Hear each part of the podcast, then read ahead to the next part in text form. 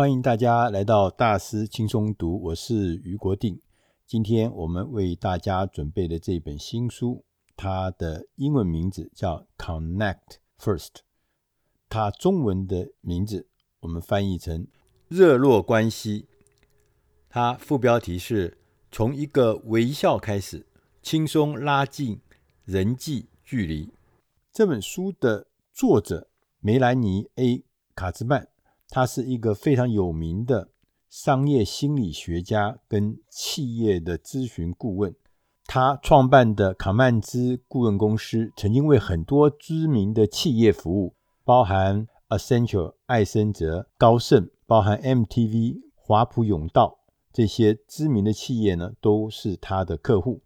他也曾经在华顿商学院担任资深研究员，在伦敦大学当过教授。以及在米兰、英国还有香港都做过客座教授。在这本书开始的时候，作者就清楚地点出一个重要的观点。他说，商业界有一个很奇妙的幻想，就是说你要创建一个组织，或是组成一个团队，指定一个交付的项目，同时给他一个截止的日期，然后一切的事情就会像变魔术一样的。大功告成，听起来这是很棒的，但事实上，组织跟团队是人在运作，而人却是凭感情在做事情。所以，你认为办公室或工作场合没有感情用事的余地，你认为这是一个重要的戒律？那我告诉你，这是错的。为什么呢？因为事业做得成功，不是一个纯粹的理性的行为。你需要一套专业的方法来与你仰赖的人打好关系，才能做好正确的事。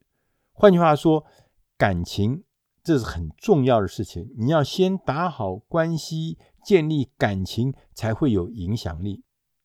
肯定那些对你有帮助的人，并且跟这些人打好关系，你才会有机会影响这些人，与人建立情感。不是什么高深的学问，有一些基本的原则我们可以遵循。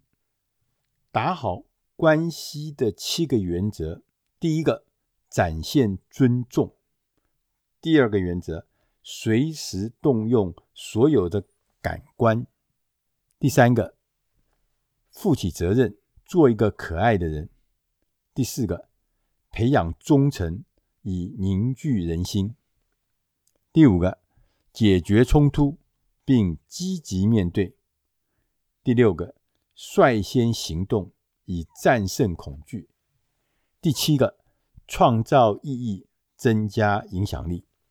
我们分别来谈一谈这七个原则，也是我们说的这个搞好关系的七大招。第一个，尊重。我们要展现尊重，因为尊重他人是一个很强大的基本原则。有些基本动作你一定要做好，例如像时常微笑、时常说请、时常说谢谢，给他人赞美，而且坦诚的跟人家沟通，多给一些回馈，可以让人感觉到他受到尊重。特别值得一提的是，养成习惯要记得别人的名字。并且呢，经常叫对方的名字，肯定呢，这会帮你加深你跟对方的关系。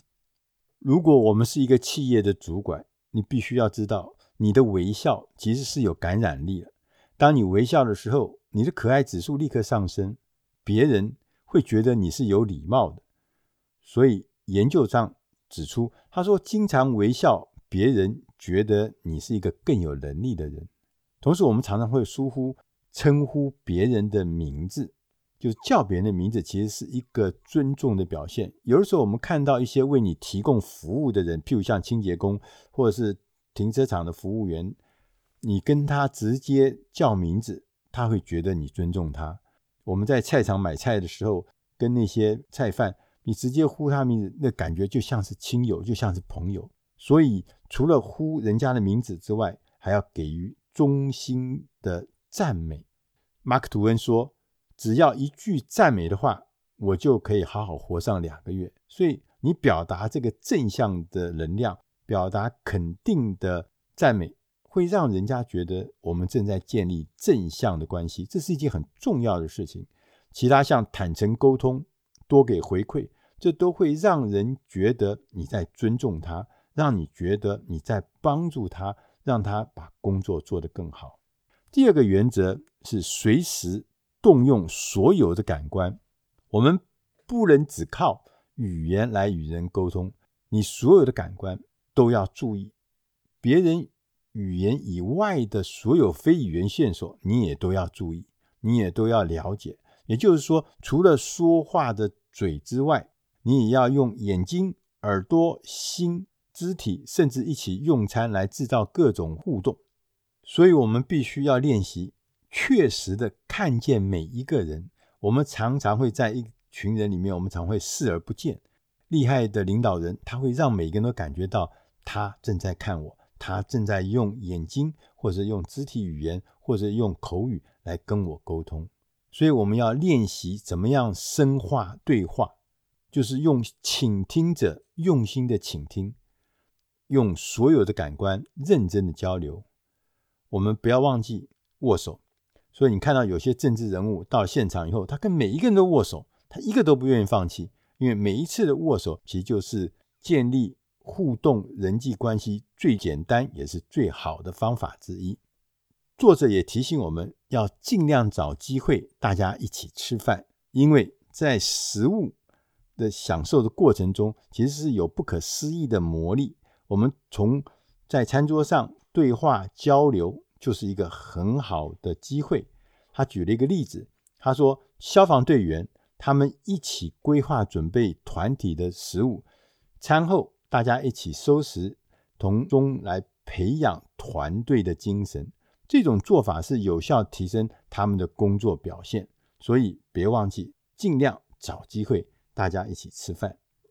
第三个原则，负起责任，做一个可爱的人。现代职场高度重视透明度，不管你喜欢或是不喜欢，你都是一个品牌。更精准的说，你的个性就是你代表的品牌。你不必无所不能，像无敌铁金刚一样，但是你一定要记得，你要负起责任，发挥积极的作用。所以你必须。时时活在当下，你千万不可以在一个有人的场合，但是你虽然人在现场，但你却是一个放空、发呆、心不在焉的样子。所以你要认真的倾听，你要关心周遭发生的事情，你要当一个资讯的分享者，让别人知道你在做什么，这样子其他的人会觉得更有归属感。所以你把自己搞成一个封闭者，人家不知道你在干什么，就不会建立所谓情感的交流，也不会建立好的链接。同时，你要当一块吸铁一样的，尽量的能够吸引各式各样的新机会，并且让自己成为别人想要争取、一起共同并肩奋斗的人。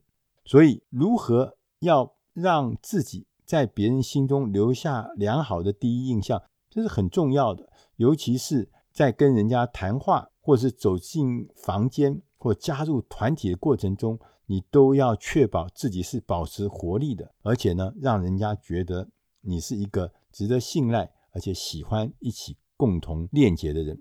同时呢，他也告诉我们，他说你在跟人家交谈的时候，千万不要当万事通，只听了五秒钟就出一个下意识反应的解决方法，这很令人讨厌的。相反的。有时候你什么事都不做，留给别人一点发挥的空间才是对的。所以要切记，不要急着提出你的解决办法。同时，面对一些负面思考者，你必须要站起来，想办法让他改弦易辙，把他的注意力放在正面的事物或可能的进步上。大多数的人行动多半是遵循一套运作模式。在运作的，所以你必须要让它放到正常的正向的轨道上面，或是运作模式上面，因为它会有改变。同时，对每一件事情，我们都要有自己的想法，因为独立的示范是很重要的。尤其作为一个主管，如果你只是不断地重复大家已经知道的事情，你的地位变成可有可无。但是如果你有自己的观点，你就有自己的角色跟自己的资源。所以另一面，你要知道，虽然你有观点，但你要知道自己不一定永远是对的。没有人会对自己有这样的期待。你应该展现弹性，表达你愿意改变主意，拿出自信，承认自己做错事情。这会增加你的魅力，让人家更容易理解你，让人家更容易跟你交心。第四个原则，培养忠诚以凝聚人心。我们呢，无法单靠自己来实现梦想。我们想要跟大家一起来共事，跟伙伴一起来工作。这个共事伙伴呢，要发挥才能够完成大的事情。所以呢，要知道你的伙伴他们的工作动力从何而来。对个人的角色与分工，你必须要了解，你才可以知道。他们在干什么？他们的角色功能在什么？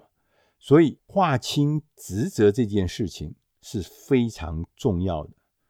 第二个事情呢，他要告诉我们说，随时将工作与组织的崇高使命要连接在一起。最好的方法就是讲故事、分享故事，让我们的员工知道自己在组织使命中扮演什么角色，员工才会有归属感。同时，你要给予时间，你也要控制，要了解我们何时会完成一个一个不同的工作专案。当你宣布完成了这件事情的时候，其实这是一个节奏，这也会形成一个习惯，会制造的不断有新成就，不断积极向上，不断动力十足的感觉。然后你就会一件接一件的继续完成各式各样远大的好的。工作成果，同时呢，我们要抱持着丰盛的心态，尽你所能的累积各种的人情，让爱传递出去，帮助他人成功。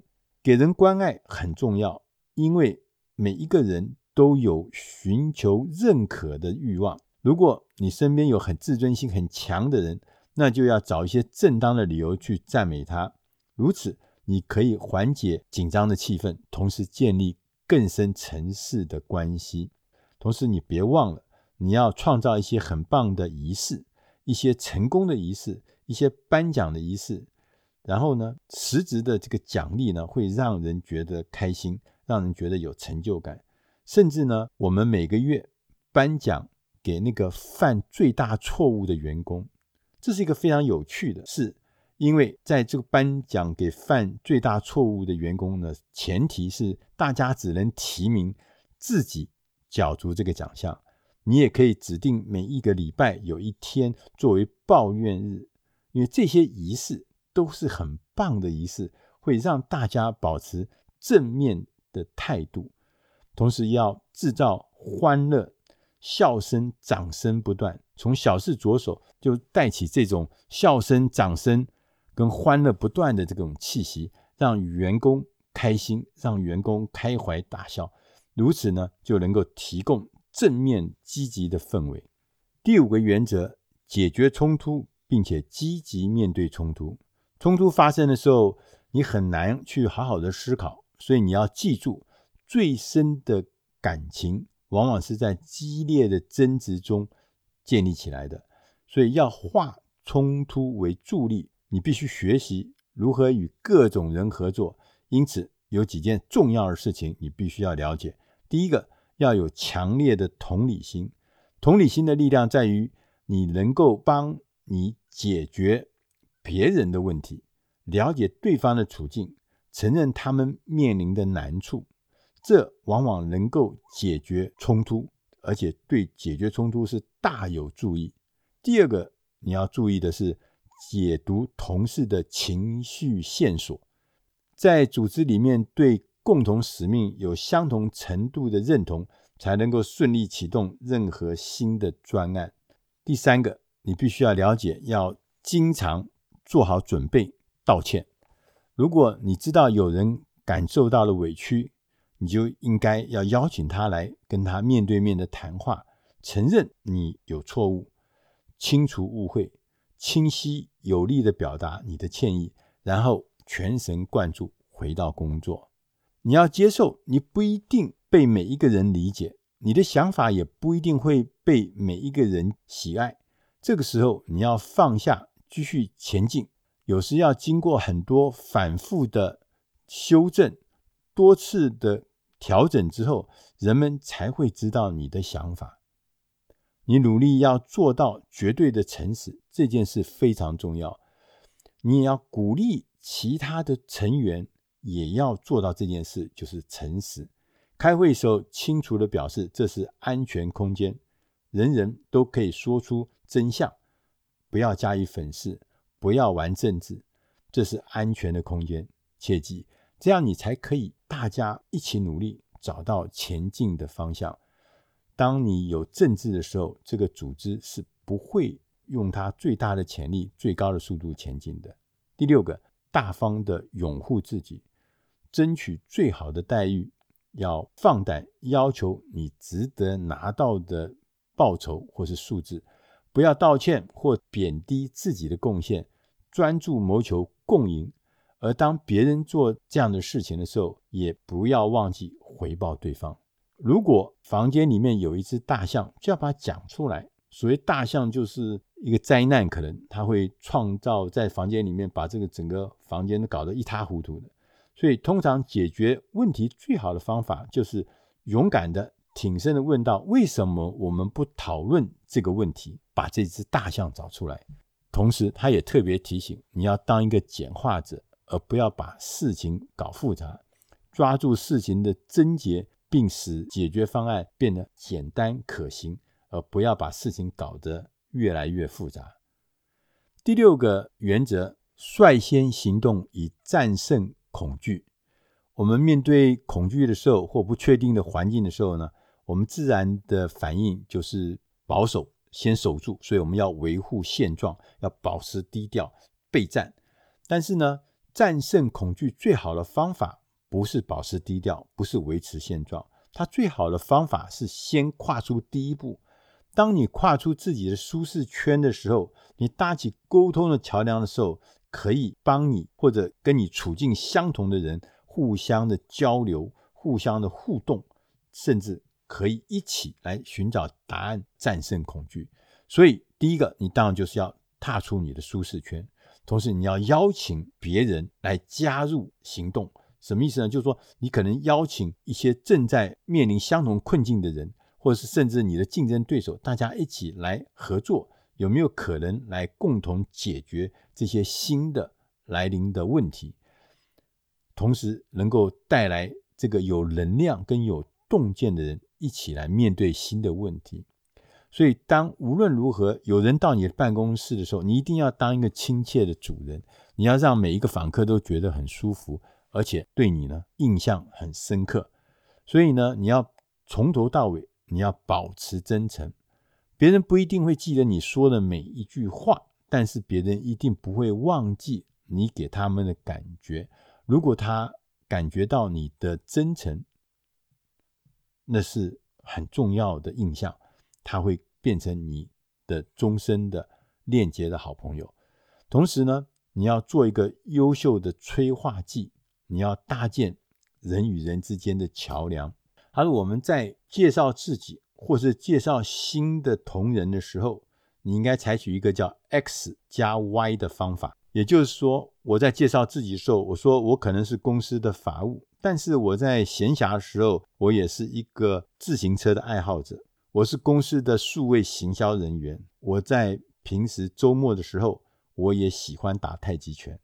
这样做呢，你可以使同人之间的关系变得除了工作之外更有人味，这会为日后合作奠定好的基础。第七个原则：创造意义以增强影响力。无论你在什么职位，都是有机会创造意义而产生正向的影响力。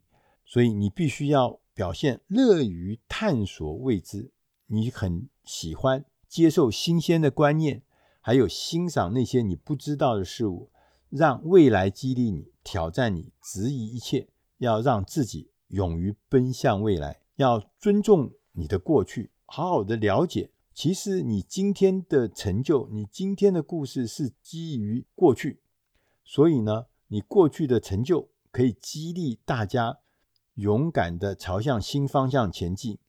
感谢前人的艰苦卓绝，使我们今天能够站在巨人的肩膀上飞得更远。你要勇于拥抱资深，什么意思呢？就是因为我们的人口里面，大家都知道，那个劳动人口里面年纪在五十五岁以上的人是占的比例是很高的。这是一股人力的资源，而不是人力的负担。所以你必须要有接班计划，一个周全的接班计划，让那些资深的工作的资源能够顺利的代代相传。我们常常会忽略那些资深员工，你认为已经快要退休的人的能力和精力。你要利用自己的平台，你要挑战现况，你要一起跟大家来做一些大胆的梦。成功没有绝对的定义，但是如果你追求远大的梦想，你就可以成为你的团队和组织注入能量、注入欢乐，大家一起来做大胆的梦。作者梅兰妮·卡曼兹他最后说：“他说这应该不是什么令人惊讶的新闻。我们常常忘记，我们的同事跟我们一样是人，我们常常。”因为一些莫名其妙的人，或是一些动机不明的人，而被他们激怒。当我们自尊受到伤害的时候，一切就会变得很复杂、很昂贵，甚至失控。所以，人们我们会误解彼此的想法，常常会设防线，认为对方会意图不轨，甚至呢轻忽，最后呢会变成一个很重大的致癌的危机。我们经常。戴着眼罩在看自己的行为，看不到，但是我们却用放大镜去仔细的检视我们所受到的冒犯。其实不必如此。从这篇文章里面，我们分享一些简单的方法，让你在职场上面做人更成功。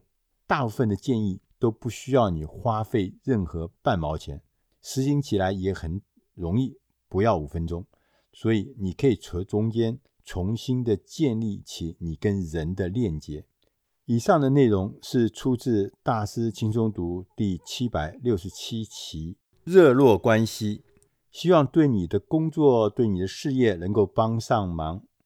我们也欢迎你在网络上面跟我们回馈，表达你的看法跟意见。谢谢您的收听，我们下集再会。